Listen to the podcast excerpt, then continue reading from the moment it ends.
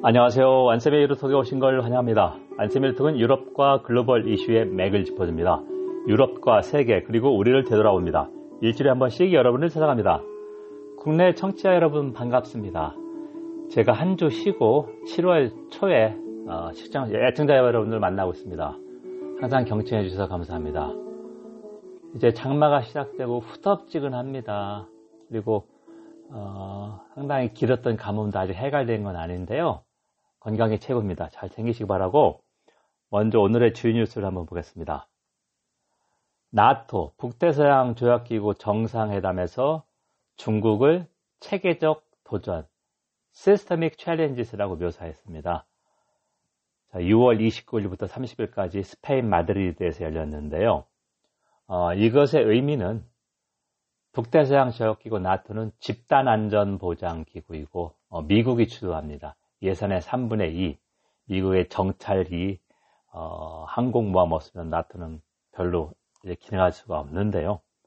이 전략 개념이라고 해서 한 10년 정도 나토가 우선하는 그런 큰 틀을 그리는 건데요. 마드리에서 이 전략 개념을 채택하면서 어, 러시아를 주적으로 다시 명시했습니다. 이건 탈냉전으로 유럽 안보 질서의 큰 변화입니다. 우크라이나 침략 이전에 2014년 아, 러시아가 크림반도 합병하기 전에 크림반도 아, 브뤼셀 인근에 있는 나토 본부에 러시아도 아, 장교를 파견해서 Partnership for Peace 평화를 위한 파트너십의 당사자였습니다. 그래서 러시아와 함께 유럽 안보를 하려고 그랬는데 어, 2월 말에 러시아가 우크라이나를 침략하면서 러시아가 나토의 주적이 됐죠. 자, 그래서 이제 아, 러시아를 가장 중요하고 중요 중요하고도 유럽의 안보와 질서, 가치에 심각한 직접적인 위협이라 명시했고요. 그리고 중국이 제기하는 systemic challenges, 체계적 도전, 그러니까 권위주의 체제, 민주주의 다르고 아, 공세적 그런 걸 명시한 거고, 그 다음에 아, 중러의 관계 심화에 우려를 표기했습니다. 그러면서 한편으로는 아, 중국의 반발을 의식해서인지 아, 중국과 계속해서 관여하겠다. engagement라는 걸 썼습니다. 아, 중국이 이거에 대해서 반발은 당연했고요. 중국이 보기에 대서양, 북대서양, 유럽을 방어하던 군사기가 왜 아시아 태평양, 인도 태평양까지 연계시키느냐? 미국의 전략이니까. 중국 볼 땐 당연히 미국 주도의 대중국 포위망을 나토까지 뻗다 이렇게 생각했는데 아, 우리가 여기에 어, 파트너 국가 그러니까 나토 협력 국가인데 우리가 일본과 함께 어, 참여를 했는데 우리나라, 일본, 호주, 뉴질랜드 다 어, 외교 정책 기조가 어, 미국과의 관계를 돈독히 하는 나라들이다. 앞으로 이제 중국의 대응이 대응 안 할 수는 없습니다. 중국이 어떤 모양새로 어떤 단계로 대응하느냐 이걸 좀 잘 지켜봐야 되는데 우리 외교의 숙제다. 분명히 어, 정부가 바뀌면서 어, 미국과의 관계를 더 치중하고 중국과의 관계는 조금 뭐라고 할까요? 좀 단순한 편입니다만 어, 전 정부에 비해서 좀 거리두기를 하지 않을까 했는데 지금까지 드러난 것은 이게 이제 그대로 드러나고 있습니다. 두 번째, 주요 20개국, G20 의장국인 인도네시아의 그 중재 외교가 조금씩 성과를 내고 있습니다. 자, 인도네시아의 조코 위도도 대통령이 아, 올해 G7 서방선진체계 의장국인 독일 거기에 초청을 받았습니다. 그래서 6월 26일부터 28일까지 3일간 있었는데요. 그 다음에 우크라이나도 방문했고 러시아도 방문해서 아, 푸틴 대통령을 만났고 푸틴이 하나의 외교적 대처인데 아, 흑해 항구 러시아가 점령해서 그 봉쇄를 하고 있는데 그걸 풀어줘야 아, 미리 수출된다. 그래서 러시아 우크라이나 전쟁으로 어, 예를 들면 기아 전 세계 기아 인구가 몇 천만 명, 몇억 명 늘어났다. 어, 이제 푸틴의 제스처를 보인 건데요. 11월 15일, 16일 인도네시아 발리에서 G20 정상회담이 열립니다. 미국은 절대 러시아와 한 자리에 앉지 않겠다는데 어, 당연히 회원국 배제는 합의가 안 되면 안 되는데 중국이나 어, 다른 그 브릭스 국가들이 왜 러시아를 배제하느냐? G20은 어, 글로벌 경제협력의 최상의 프로입니다. 경제협력기구다 이렇게 하고 있기 때문에 어, 지금까지 나온 거 보면 푸틴은 참석하는데 화상회의로 참석을 갔다 어, 이렇게 좀 생각합니다. 제가 258회 4월 26일자 방송에서 G20이 존폐기로 했었다. 그러니까 러시아의 우크라이나 침략으로 미국 주도의 러시아 배제, 중국과 그런 나라 어떻게 반응하나 그거를 좀 분석했으니까 한번 어, 참조하시고요. 아니면 유튜브에서 어, 제가 이제 KBS 어, 해볼 만한 아침에 어, G20 정상에 관련 어, 분석했습니다. 그것도 좀 보셨고 세 번째 어, 발칸바드의 조그만 나라 크로아티아가 2023년 1월 1일자로 단일 화폐 유로를 채택한다. 자국 화폐를 폐기하고요. 크로아티아 아, 그 꽃, 꽃보다 아름 꽃보다 아름다운 언니인가요? 누나입니까? 두브로브니크 그 해안의 아름다운 해안 도시 있죠. 어, 거기를 품고 있는 나라인데요. 2013년 7월 1일자로 어, 유럽연합 2호 현국이 됐습니다.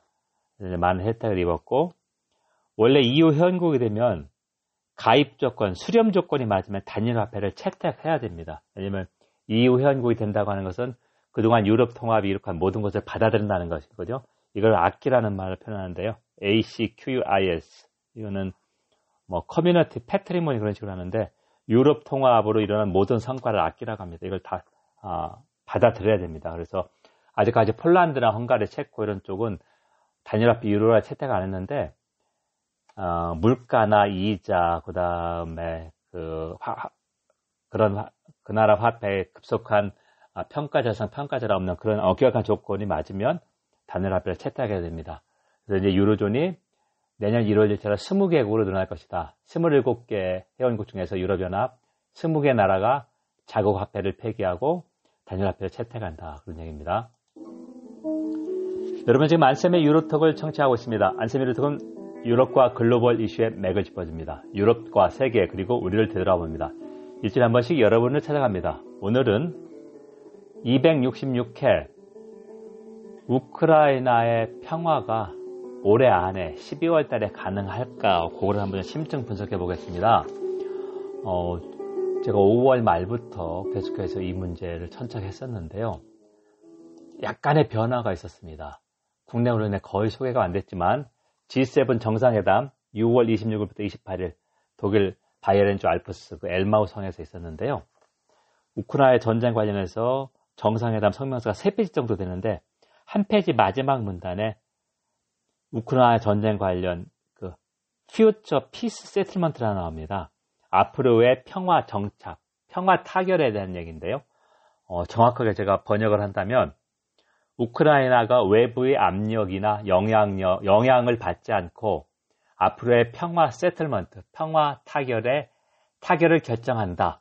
그 다음에 G7 회원국과 서방 국가들은 우크라이나에 계속해서 아, 무기하고 인도주의적 지원을 제공할 것이다. 이렇게 나오고 있습니다. 자, 이건 어떤 의미냐면은요. 어, 제가 이제 주화파, 주전파 해가지고 어, 250 어, 독일 왜 우크라이나 위기에서 주저하나 그 다음에 주화파, 주전파도 어, 263회인가요? 그쪽에서 언급했죠.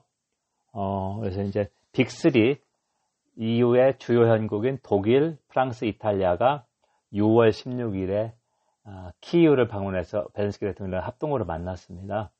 여기에서는 당연히 공개적으로 나온 것은 무기 지원밖에 없지만 분명히 조심스럽게 아, 대화, 휴전을 통한 평화 타결 이런 얘기도 나왔을 것이다.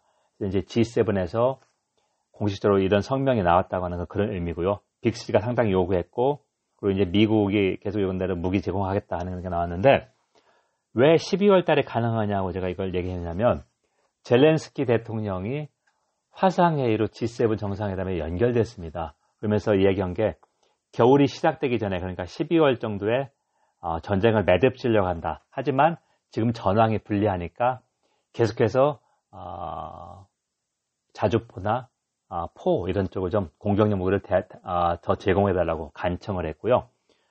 어, 왜 겨울이 되면 우크라이나가 점점 불리해질 수 있냐면 어, 이제, 어, 대포나 탱크 같은 지금 이제 소모전의 중심이 이제 포격전이거든요. 이게 기동에 유리해지죠. 땅이 어니까. 자, 그런 얘기고, 어, 독일이나 다른 이호 형국들은 아, 추운 겨울을 대비하는데요. 독일은 아, 그 가스 에너지 비상 조치 2단계로서 아, 지금 아, 저장량이 그러니까 비축한 가스가 평상시 70%밖에 안 된다. 부족하다는 얘기죠. 그리고 러시아가 가스 요금을 아, 장비 보수를 이유로 이걸 에너지화를 무기화했기 때문에 60% 정도 줄였습니다. 그래서 이제 독일이 2단계를 발동했는데 EU 차원에서도 에너지 아, 비상조치, 회원국별 공고를 가지고 좀, 좀, 보조를 맞추려고 하는데 독일에서 에너지 비상단계 2단계는 뭐냐면 아, 가스를 저장하는 기업들에게 아, 정부가 보조금을 지급합니다.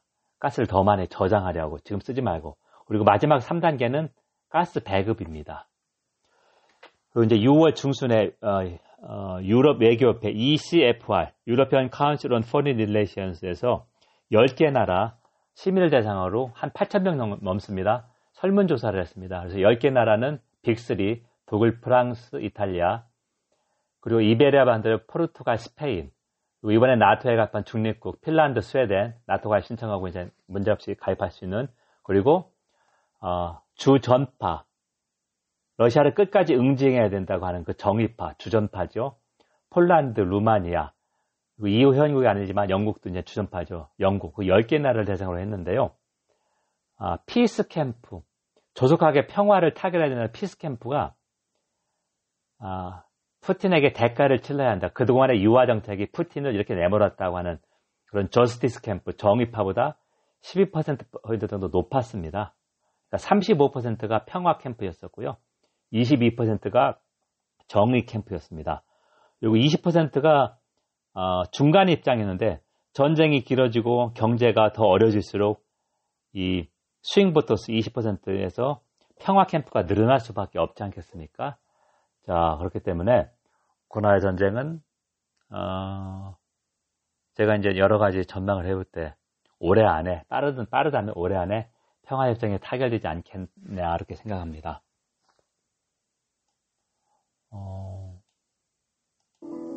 제가 한번 다시 강조하지만 외교는 가치하고 이익의 접, 적절한 접점을 찾아야 된다.